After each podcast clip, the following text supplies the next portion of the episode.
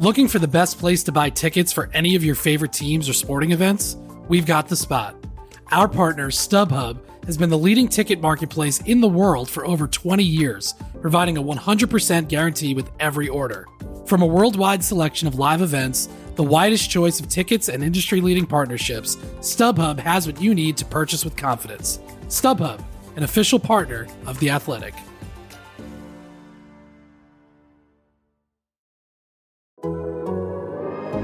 The Athletic.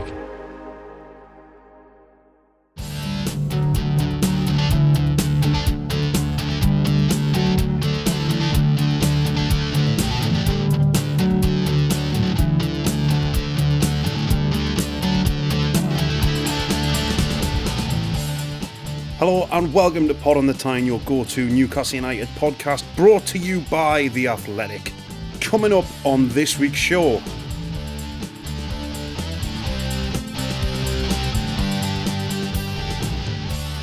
Miggy's goal greeted with warm reception.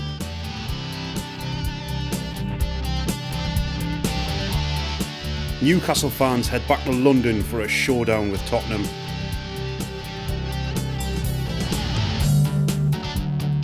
And home comforts extended to Newcastle's women at St. James's Park.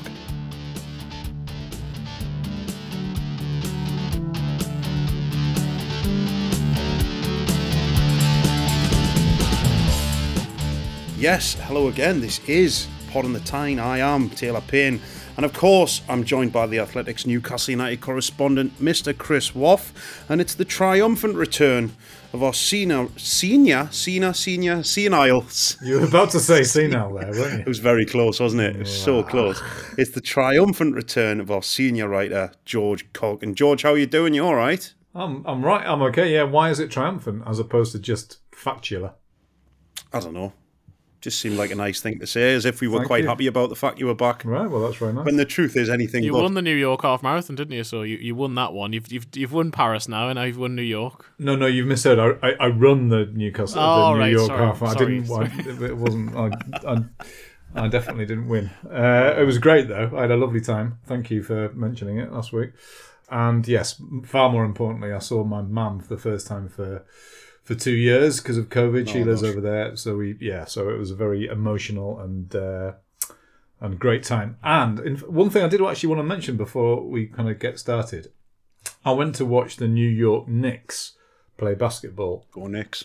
Lose Knicks as they did. They've always lost when I've seen them. They're very Newcastle-y, I think.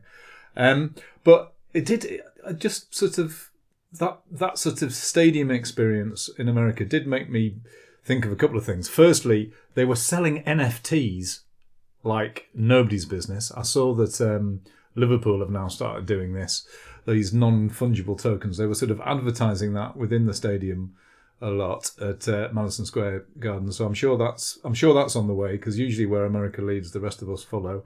But the other thing was, it was just that sort of fan experience inside the stadium, and it is just so much better over there.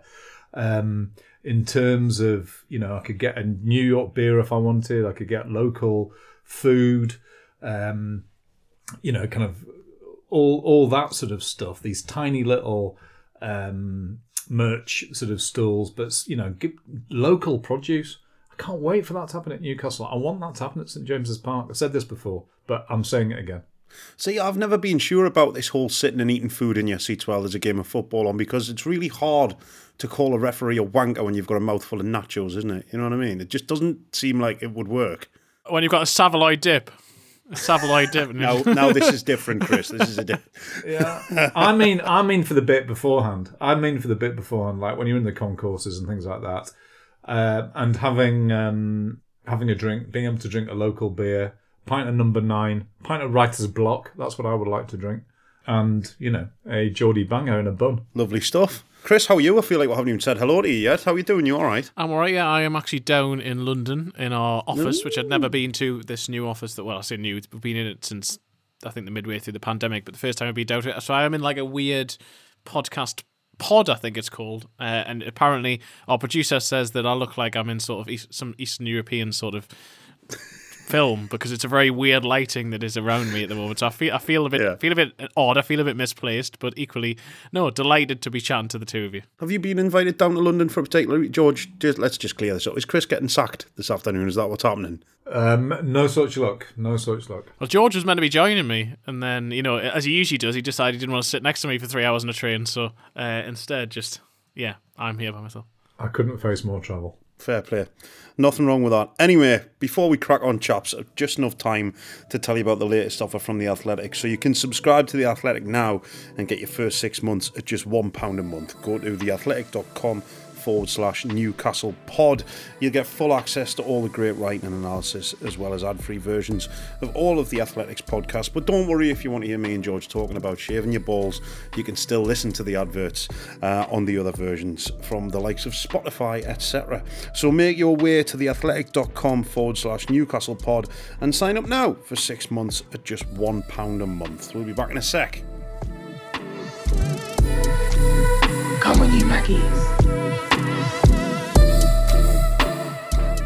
Right, chaps, there's been no Premier League football for a little while, has there? But there has been some international action and a few injuries and a few appearances and a couple of goals and some records set. Chris, it's been a busy couple of weeks, even though there's been no Newcastle games. It has, yeah. I mean, Newcastle have quite a few internationals involved in this. Well, I say quite a few. There's about half a dozen first-team players who are off on international duty. And, I mean, there has been a couple of injury concerns in terms of players withdrawing from... So, obviously, England played Switzerland at the weekend and Fabian Schär was expected to be involved, but actually withdrew from the Switzerland squad. He's had a bit of a groin problem for a while. He was obviously forced off in a game a few weeks ago, and hopefully that is precautionary on that in that regard, because he's first choice defender for Newcastle. I mean, him and Dan Burn have struck up that successful partnership, hopefully, at centre-back at the moment. So he will be assessed this week, as will Martin Dubravka, who obviously is Newcastle's number one goalkeeper. He was away with Slovakia. He will not be taking part in their next friendly. And there's been a bit of confusion, I think, around exactly what is going on with Martin Dubravka. There was some sort of concern, some rumours of sort of angina and sort of an issue in that regard. Having spoken to people, the suggestion is that actually he seems to have had a bit of a virus. He seems to have just been a bit down in that sense and affected physically in that regard. And so Newcastle are going to assess him this week, and we'll obviously get more from Eddie Howe from that on Friday. But I don't think it is something that's necessarily as serious, or at least the indications are it's not necessarily as serious as it seems to have been a little bit lost in translation when the Slovakia head coach has come out and said he's got angina, which obviously would be a concern. But it seems hopefully that isn't the case. But still, the two of them have to be at least doubtful for Sunday. And I mean, given that also Bruno Guimaraes is not going to be back till later in the week, Miguel Almirón's not going to be back later in the week, Chris Wood might not be back later in the week, some of Newcastle's players who you would either expect to start or have been starting in recent weeks aren't going to have trained much at all with Eddie Howe and the team going into Sunday, and whether that affects team selection will be interesting to see. Yeah, it's a slight concern, isn't it, George? The Fabian Schär one's the one that worries me the most. He's struck up quite a good partnership with Dan Burn, hasn't he, going forward? And it would be a shame if an injury keeps him out. Yeah, he's been outstanding. He has been outstanding.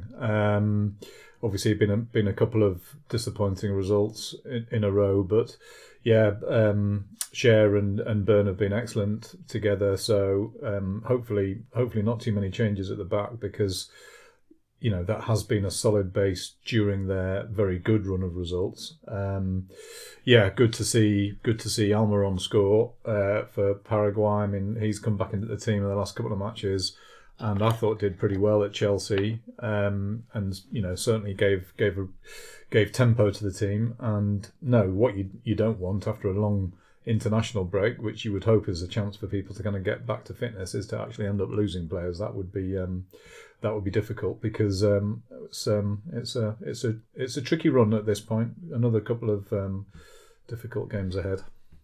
Almirón's competitive goal since the 6th of February last year, when he scored twice against Southampton.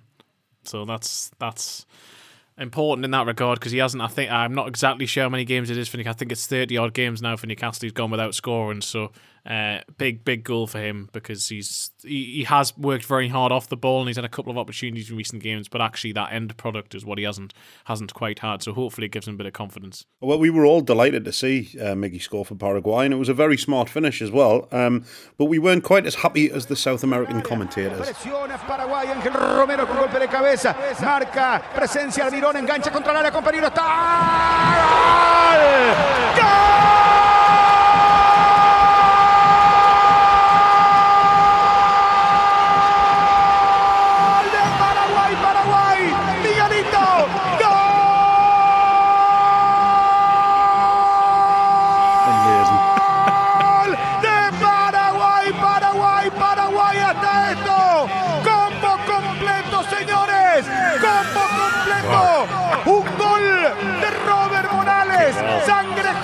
Pase de Julián Siso, la fortuna y ahora el gol de Miguelito Almirón para pensar en un nuevo proceso, para que este jugador de la Premier League tenga confianza buscando lo que tiene que ser mejor para nuestra selección. I would love Martin Tyler to do that, you know, once. You know, it's just like a regulation, really. My God, he's still going. George. Just to respond to a Premier League goal like that would be amazing. God almighty. Well, that's all we've got time for this week. Join us next time on Pod on the Tyne, when we'll actually talk about Almirón's goal. Just to give you context for that goal, that was to put Paraguay 3-0 up in a dead rubber. You'd think they'd won the World Cup the way he was going on. 3-0 up in a dead rubber game, and he goes on like that. Well, absolutely incredible. Maybe not. Well, applaud the enthusiasm, haven't you? Come on. Yeah, maybe not even Martin Tyler. I want Matthew Raisbeck to do that next time. Next time Newcastle score a goal. Can you imagine John Anderson just staring at him? Ando staring at Razor.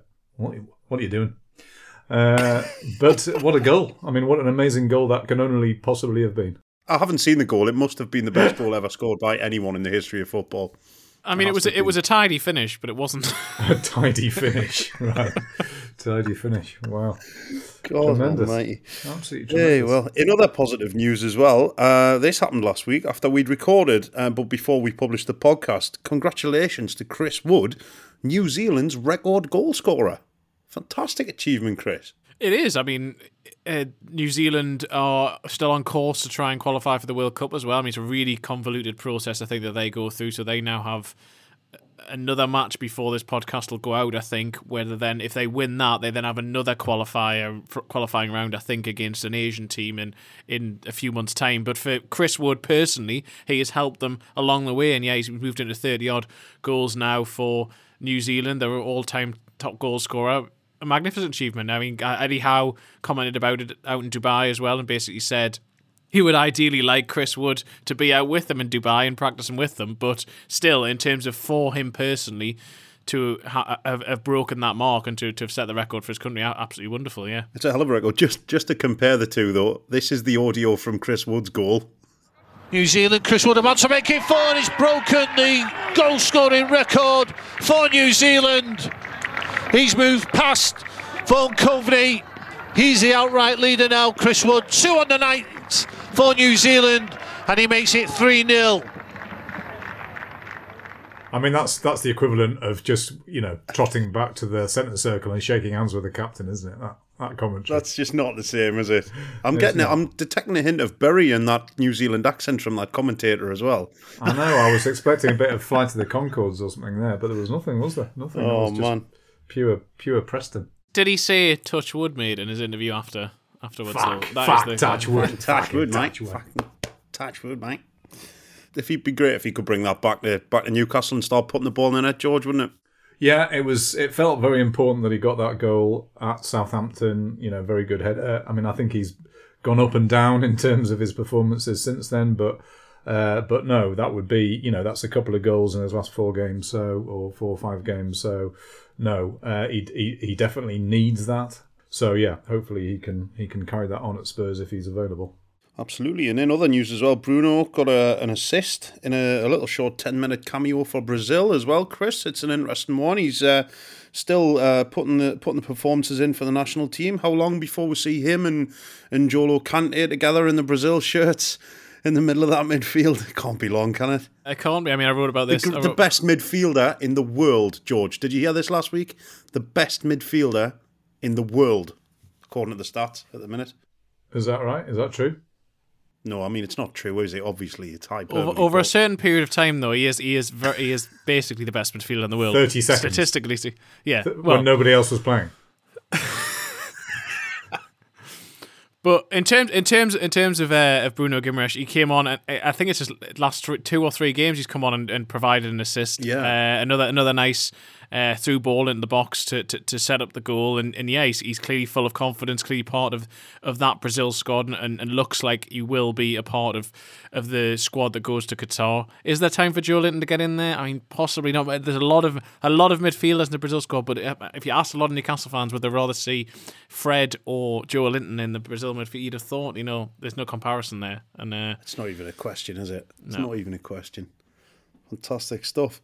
Right then, anything else to talk about before we move on? Well, I'll just say, having missed last week's pod, I'll just say very, very briefly that I did watch the Everton match before I went, and I think I maybe agreed with something you said on Twitter, Taylor, but that, you know, we have to put in perspective things a little bit. Newcastle are 14th in the table. It was an astonishing run that took them there from the position they were in. Yes, Everton was very, very disappointing, and it was a horrible way to come into the international break. But really, it should just reiterate what a fine fine run it was that took them there. Really, the fact that people are they were so angry and disappointed after that match.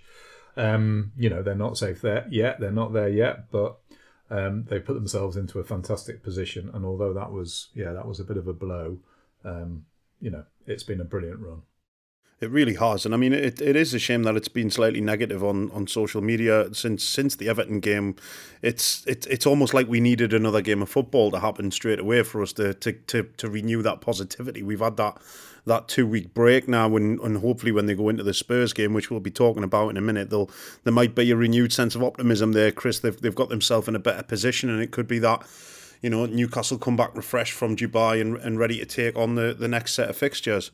Yeah, I think it just felt like I think we all needed a break from Newcastle United playing for a little bit. Obviously, the players and the staff did, but I also think it was an intense run of fixtures over an intense period of time over the course of the last few months. It's just about every single game having so much riding on it, and I think emotional energy that had been expended by supporters as much as anyone else, and maybe a lot of that came out after that Everton game because there was a lot of frustration, and I understand that because although I agree with everything that you guys have said, I think also we got drawn into that sort of false sense of security we've had previously with Newcastle, where as soon as you think you can start to get high, and that Everton team, Newcastle could and should have gone there, and if they'd shown the form that they had in the weeks beforehand, could and should have won at Everton. I think Everton were poor throughout as well. I didn't think that Everton really deserved to win. I thought neither team really deserved to win. So hopefully, yeah, after this sort of 2.5 weeks off, it'll be something special again at Spurs, but we shall chat about that in a second. Got to just say as well, well done to the fans and the money they spent and the miles that they did over that couple of weeks. I mean, the amount of away games that came one after the other. We had Thomas Concannon on talking about the schedule and all that, and about the cost and the sacrifice that fans make to go and do that. It's astonishing. Every single away end sold out. You know, you have to take your hat off to them. You know, I honestly don't know how they do it, but it's amazing. And they always make a racket, and they always, you know, represent the club in the best way. They're a great bunch of lads and lasses who go to all those away games, and I take my hat off to them every single game. They're brilliant. Yeah. Right then, we'll be back in a second. We'll have a chat about Spurs coming up.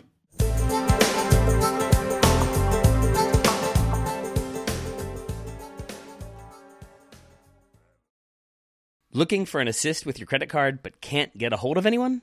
Luckily, with 24/7 US-based live customer service from Discover, everyone has the option to talk to a real person anytime, day or night. Yep, you heard it right. You can talk to a real human in customer service anytime. Sounds like a real game changer if you ask me. Make the right call and get the service you deserve with Discover. Limitations apply. See terms at discover.com/credit card. This episode is supported by Season 3 of FX's Welcome to Wrexham. Celebrity owners Rob McElhenney and Ryan Reynolds' small-town Welsh football club has finally been promoted into League 2 after 15 seasons in the National League. Dedicated staff and supporters celebrate the city's return to glory while bracing for the newfound challenges that come with being in a higher division. Will Wrexham AFC stand up to the challenges and rise again into League 1? FX's Welcome to Wrexham premieres May 2nd on FX. Stream on Hulu.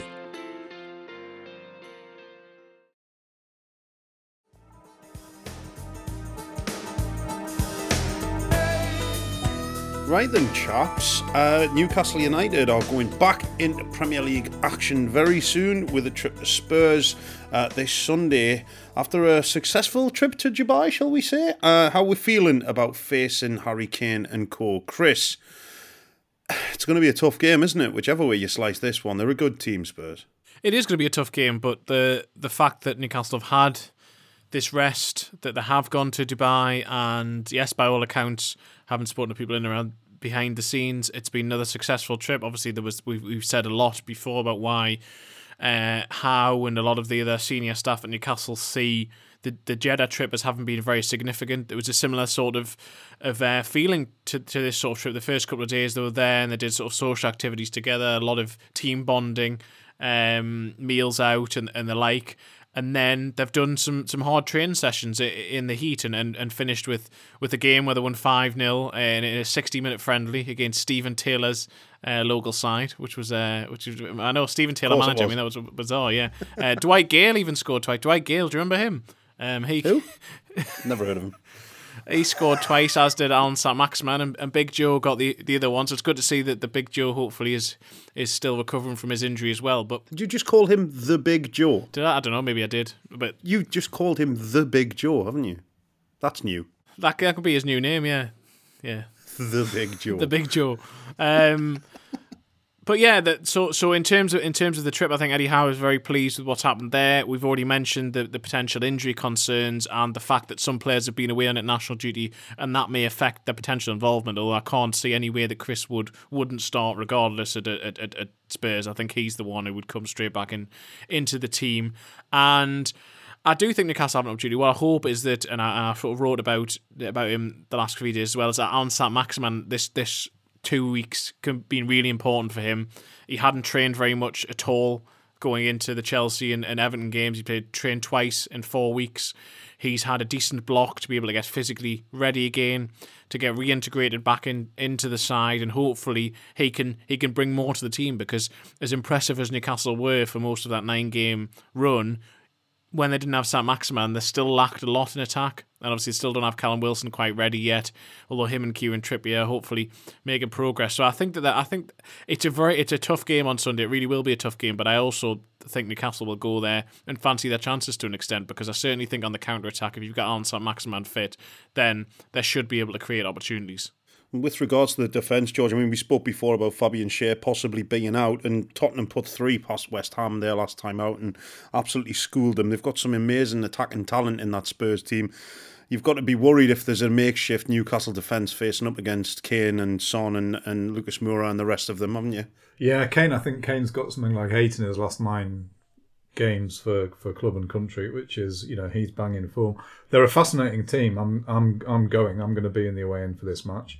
I'm really looking forward to it because I've not been to that stadium before, and you know they're a sort of weird team. They're a team who've lost to Southampton and Wolves, then beat Man City, then lost to Burnley, then thrashed Leeds, then went out of the FA Cup to Borough, and then they've had 2 or 3 really good results in a row. So they're sort of in form. I agree with Chris though that you know the away trip for Newcastle last time, the warm weather trip, really did have a positive effect on the team. It galvanised everyone there.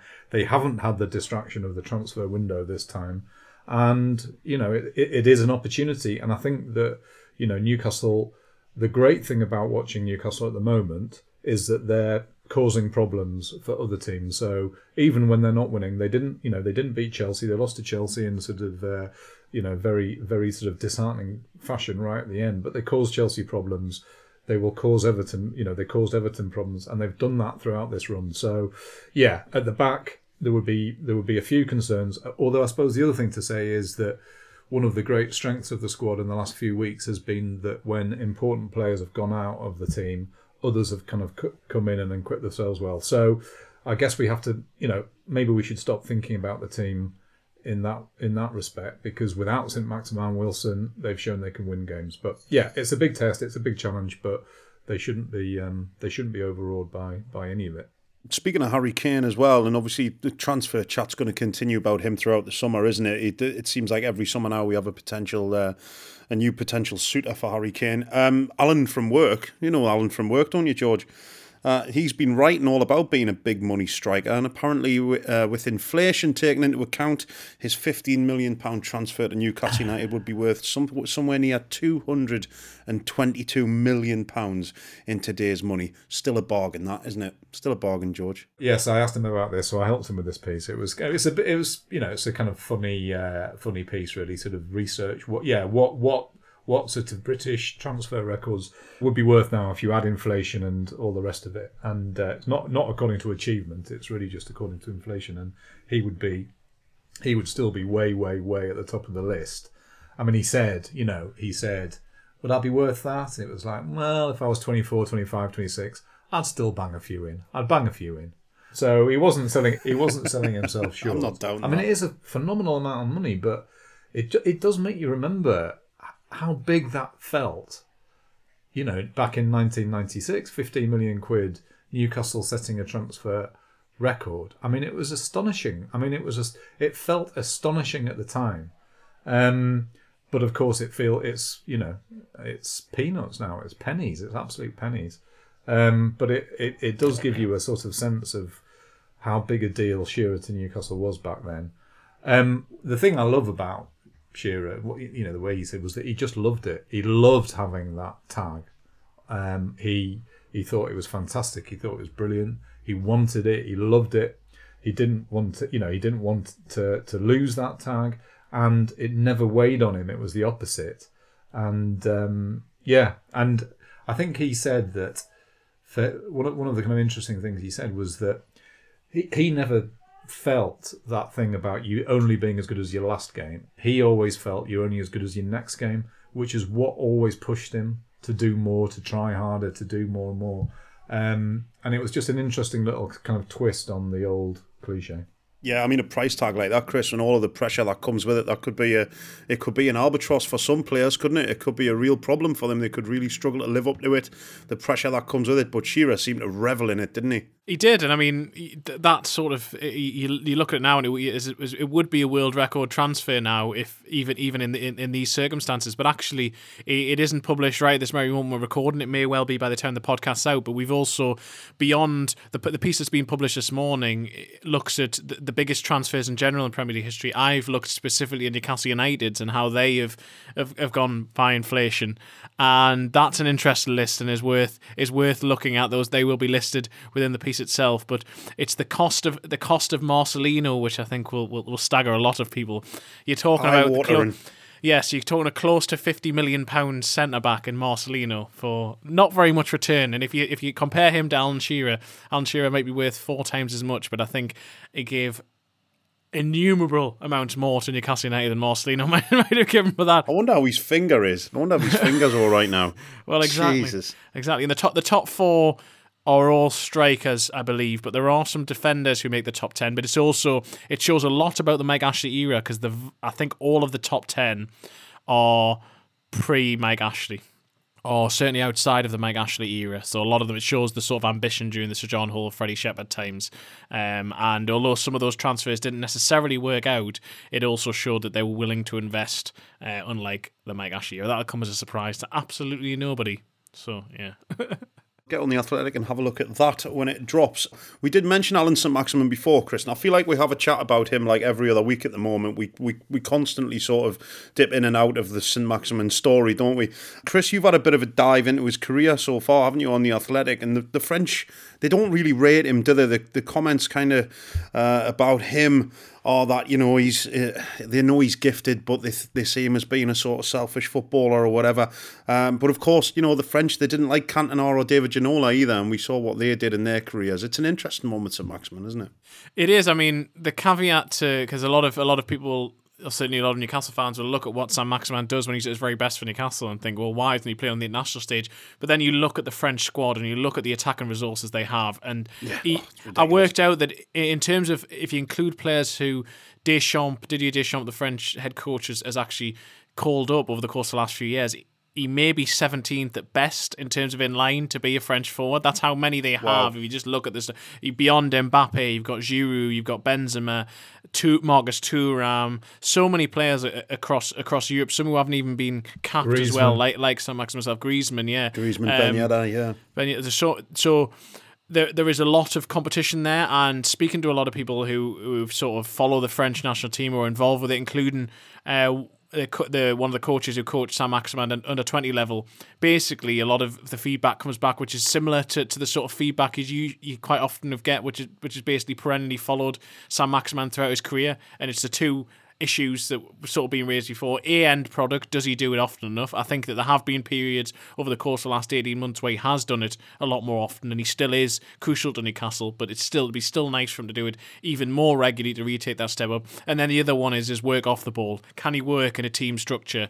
And also, can he work as a lot of the sort of French reporters we're speaking to say that they kept on talking about the collective, and they talked about Saint-Maximin not being so much a collective player. Now, under Eddie Howe at Newcastle, if he's going to play regularly and he's going to be successful, Eddie Howe has talked so much about that no player can just operate of their own accord. And Callum Wilson, when he spoke to Alan Shearer at the start of the season, said the same, that he has these conversations with Saint-Maximin and basically has said to him, don't beat the man a second time. If you get past him, get the ball in the box.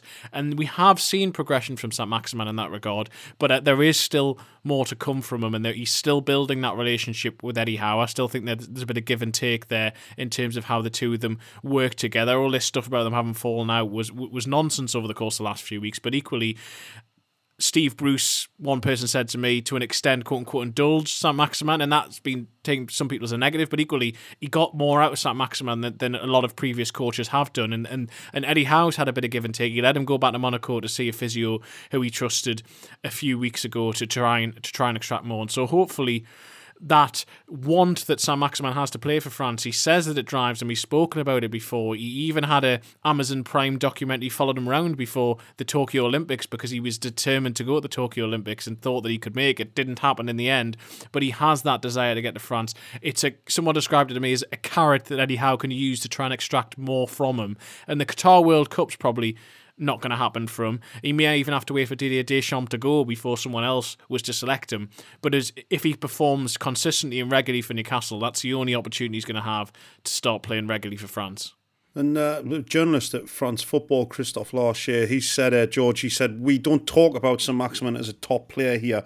We know he's very gifted, but he is seen as selfish and not intelligent on the ball. Is that slightly unfair, maybe, towards Saint-Maximin, or do you think the French have got a particular view of him, and that's not going to change? Well, I think as Chris mentioned, that's possibly reflective of the talents France have at their disposal. You know, and let's face it.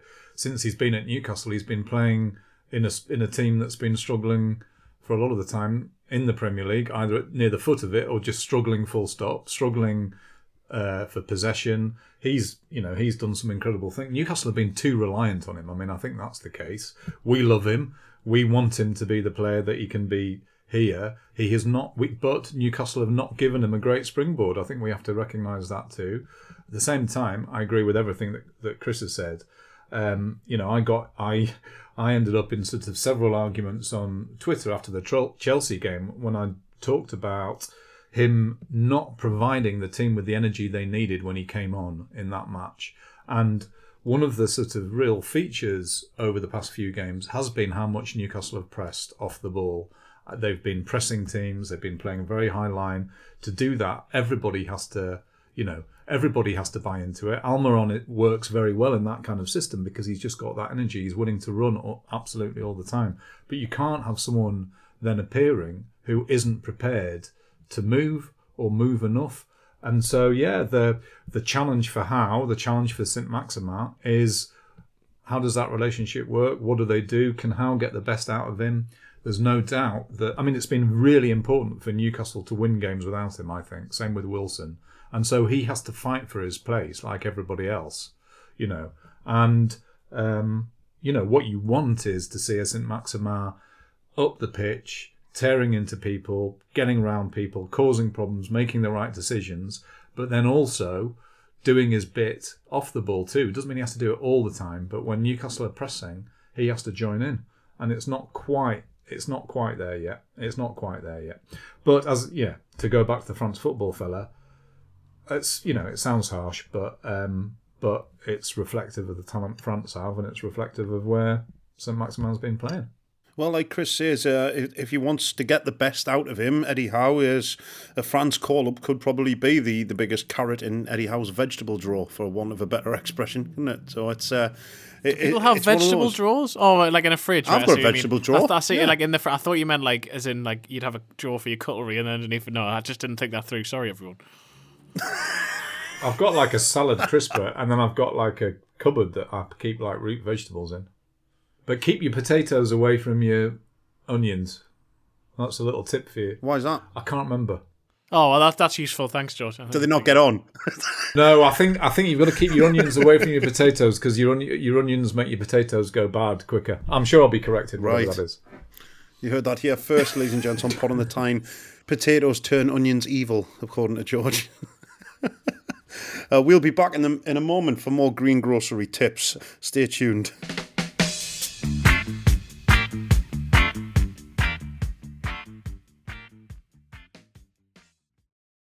This episode is brought to you by Michelob Ultra, the official beer sponsor of the NBA. Want to get closer to the game than ever before?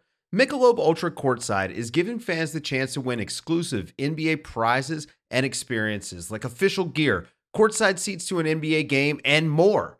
Head over to MichelobUltra.com/courtside to learn more. Looking for an assist with your credit card but can't get a hold of anyone? Luckily, with 24/7 U.S.-based live customer service from Discover, everyone has the option to talk to a real person anytime, day or night. Yep, you heard that right. You can talk to a real human in customer service at any time. Sounds like a real game changer if you ask us. Make the right call and get the service you deserve with Discover. Limitations apply. See terms at discover.com/creditcard.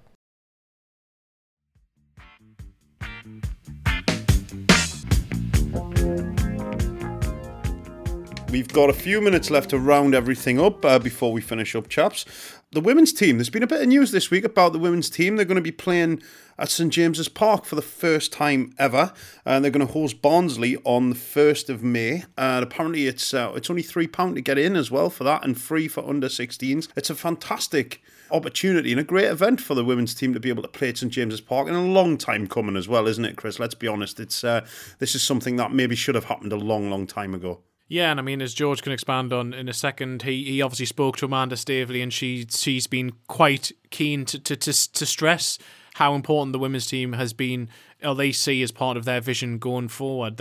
She's met with the women's team, her and Mehrdad Ghodoussi individually and together, have been to a lot of their games. They play in High Heaton at the moment. That's where at Druid Park, that's where they play the majority of their home games. But to see them at St. James's Park, hopefully there'll be a good few thousand there to cheer them on. And I mean, they're in excellent form themselves. They're top 4 points clear at the top of the Division 1 of the northern section of the Women's National League, and they hopefully, that's the fourth tier, I think. Hopefully they can keep up this progress, and they can gather the same momentum which seems to be around the rest of the club. That you see now more prominence for the women's team on the social media accounts for Newcastle United, on their website. There's more interviews, and that's exactly what you want going forward. You see other clubs, the likes of Man City, what they've done with the women's team. You see Arsenal have got a very successful women's team, Chelsea, and at Newcastle it just hasn't. I mean, they're affiliated with the foundation. They haven't even been affiliated fully directly with the club. And so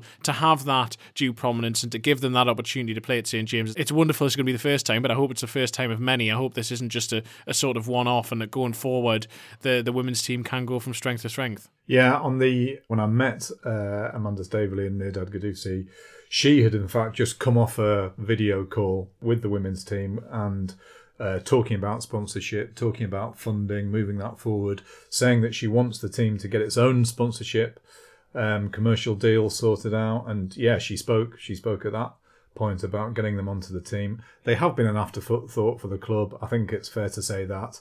And it won't be any longer. And one of the nice things that she said, again, she said to me, was that, you know, she kind of wants the men and women's team to be having a bit of a race to see who can sort of get some tangible achievement first. And she was, you know, very keen for them to be on the pitch, and very keen for them to play at St. James's. And no, as Chris said, it would be the first of many times. And eventually, when Newcastle move training grounds, the women would be part of the training facility.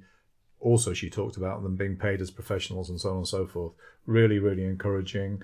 I would encourage everyone to get down to St. James's on May the 1st. I will certainly be doing my best to be there. And yeah, very exciting that they're top of the league too. It is. I remember talking to Colin Locke a few years ago, who was involved in the women's team back when I was speaking to him. I think it was in the sort of mid-2000s when I had about 2015, something like that, when I had a chat with him. And he was talking about how the lasses have to pay for their kit fees and they have to pay for pitch fees and everything out of their own pockets. And I was absolutely flabbergasted by this and thinking, you know, I can't believe that these lasses get to wear the crest of Newcastle United on their shirt, and, you know, they've got the club's colours on, and they still have to pay for their own strips.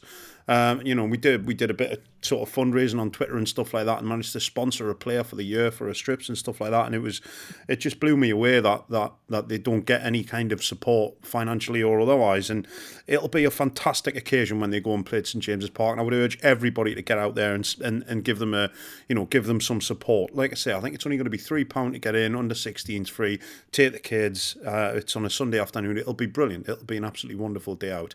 Right then, moving on a little bit. Under 23s as well, also playing at St. James's Park tonight. This match will probably have happened by the time the podcast goes live. And Tony Keogh, an old boy, has returned for a third spell with the club to help the reserve team's keepers. Chris, is there anybody worth keeping an eye on in the under 23s at the minute who's making waves? Anyone potentially threatening to break through? Well, Lucas Diboll has been training a lot with the first team. He's been on the bench regularly recently. He's a young midfielder who Eddie Howe's really taken a liking to. I mean, not actually at the club at the moment, but Elliot Anderson was playing across at Carlisle at the weekend. Unfortunately, I couldn't get I would have gone across to see him, but I was on a stag do on Saturday, so I couldn't go across to that. Oh, you're such a lad, Chris. I know. You were chained to a dereliction of duty. Chained to a lamppost in the big market, weren't you? Yeah, with an inflatable sheep gaffer tape to you. Yeah, and all your pubes shaved off by Manscaped. Part of it, I was locked in an escape room because aliens had kidnapped me, but I managed to get out with 2 minutes, 49 seconds to spare. Not that I counted. Don't do drugs, kids. Seriously, yeah. Stick to a couple of pints of lager next time, Chris. Yeah, I think you're more suited to that. So yeah, Elliot Anderson is playing very, very well, and as we mentioned last week, Joey Barton comparing him to Diego Maradona, which maybe is a bit stretched too far, a bit of pressure on him. But in terms of Tony Keogh, now that is an interesting one because Newcastle have brought him back. He's moved into to taking a role with the academy as sort of head of academy goalkeeping, and it has allowed Newcastle to have a bit of a sort of restructure because Steve Harper obviously is involved in the academy, and he's been changing little bits and bobs behind the scenes, looking at what needs to change, restructuring certain elements, and by bringing in Tony Keogh, it's basically covered a position which Newcastle have been short on over the last few months because previously Adam Bartlett, who was the lead academy goalkeeping coach, is basically now full-time with the first team. A lot of clubs now have at least a couple of goalkeeping coaches, and obviously Simon Smith remains and will remain as a goalkeeping coach, but Adam Bartlett is really impressed at Newcastle. He is now part of Eddie Howe's first team staff, and so Tony Keogh has come back, someone who Steve Harper obviously knows well, played with during his time at the club. He'd been up in Scotland with Dundee United and done well up there, and he's obviously been across at Carlisle for various years. So yeah, Keogh coming in just gives them that bolstering of the academy goalkeeping structure, and hopefully again just showing that Newcastle are not. It's not just the first team or even the women's team that's being expanded and new positions being created. It's in the academy as well, when Newcastle are making sure they have enough staff members and are making sure they are covered in all these departments. Outstanding. And finally, just before we start wrapping up, George, Paul Woolston as well, former Newcastle United reserve and Man United player, goalkeeper, has retired with persistent injury problems. But it does sound like Man United will be offering him plenty of help to adjusting to life after playing, which is to their credit. Spells at Gateshead, Darlington, Blyth, Spartans, South Shields, capped by England under-18s as well. It's a shame for Paul, isn't it? But a half-decent career there be under his belt. Well, very sad, yeah, very sad. Talking of Simon Smith, I think he gave a nice tribute to him when this news broke, saying he worked very hard with him. Yeah, he was third choice for a little time under Rafa, but and then moved on to Man U. He was a Sunderland fan. He went on loan to South Shields, I think I'm right in saying, Chris, when he was at Newcastle, but obviously, yeah, didn't really sort of make it here, and yeah, that's a very, very early age to have to retire. So. Wish him all the best. Right then, chaps, any other business to wrap up before we finish? Well, just that international breaks are shit, aren't they? I mean, I've been away, so I can't complain. Absolute bollocks. I like international football as a rule, generally, but at the minute, the way things are at the minute, the way the league sits and the way the Newcastle have played in recent weeks, I this is the last thing I wanted. I'm not a fan. Not a fan. No. Everybody was tired after Everton. I think you could see that. I mean, around the team and the club, it's like it was so intense. But yeah, come on, let's bring it up. Let's bring it on.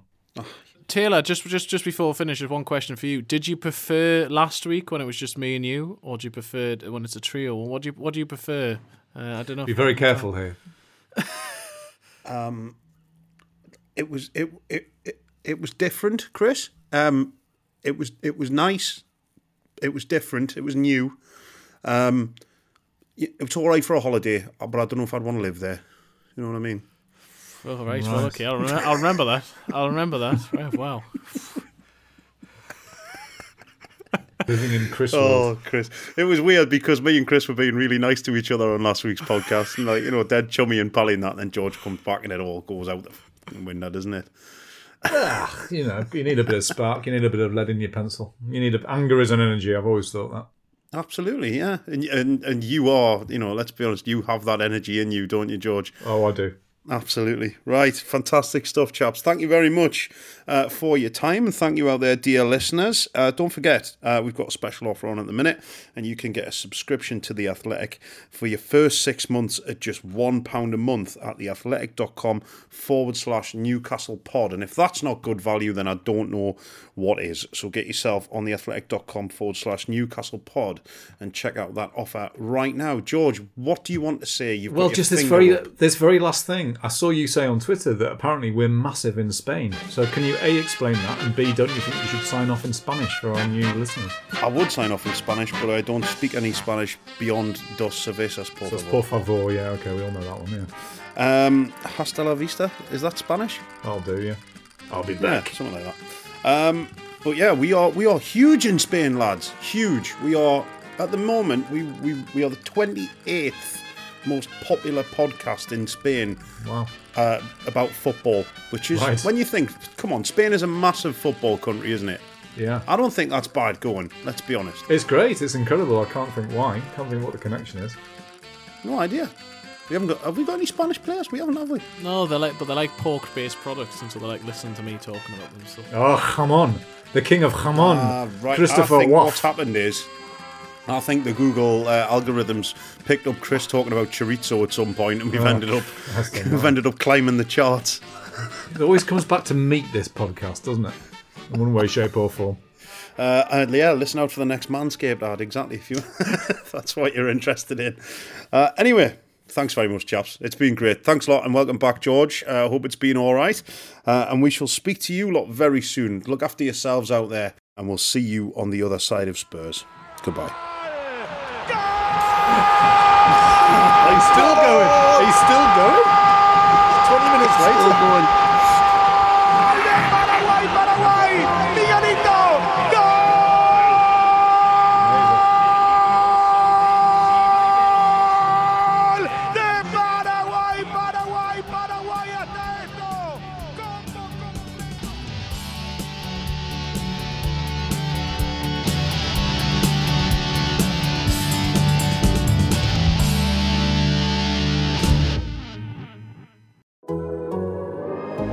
The Athletic.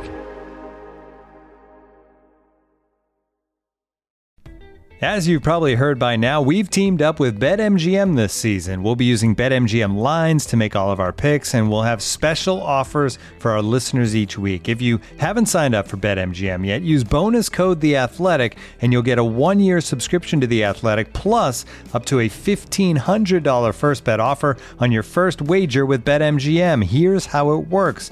Download the BetMGM app and sign up using bonus code The Athletic. Make your first deposit of at least $10, place your first bet on any game, and claim your voucher for a one-year subscription to The Athletic.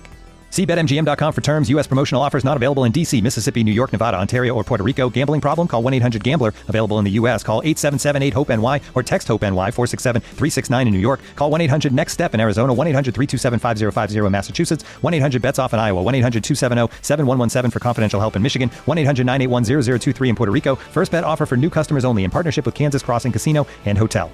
Don't forget, if you haven't signed up for BetMGM yet, use bonus code The Athletic, and you'll get a one-year subscription to The Athletic, plus up to a $1,500 first bet offer on your first wager.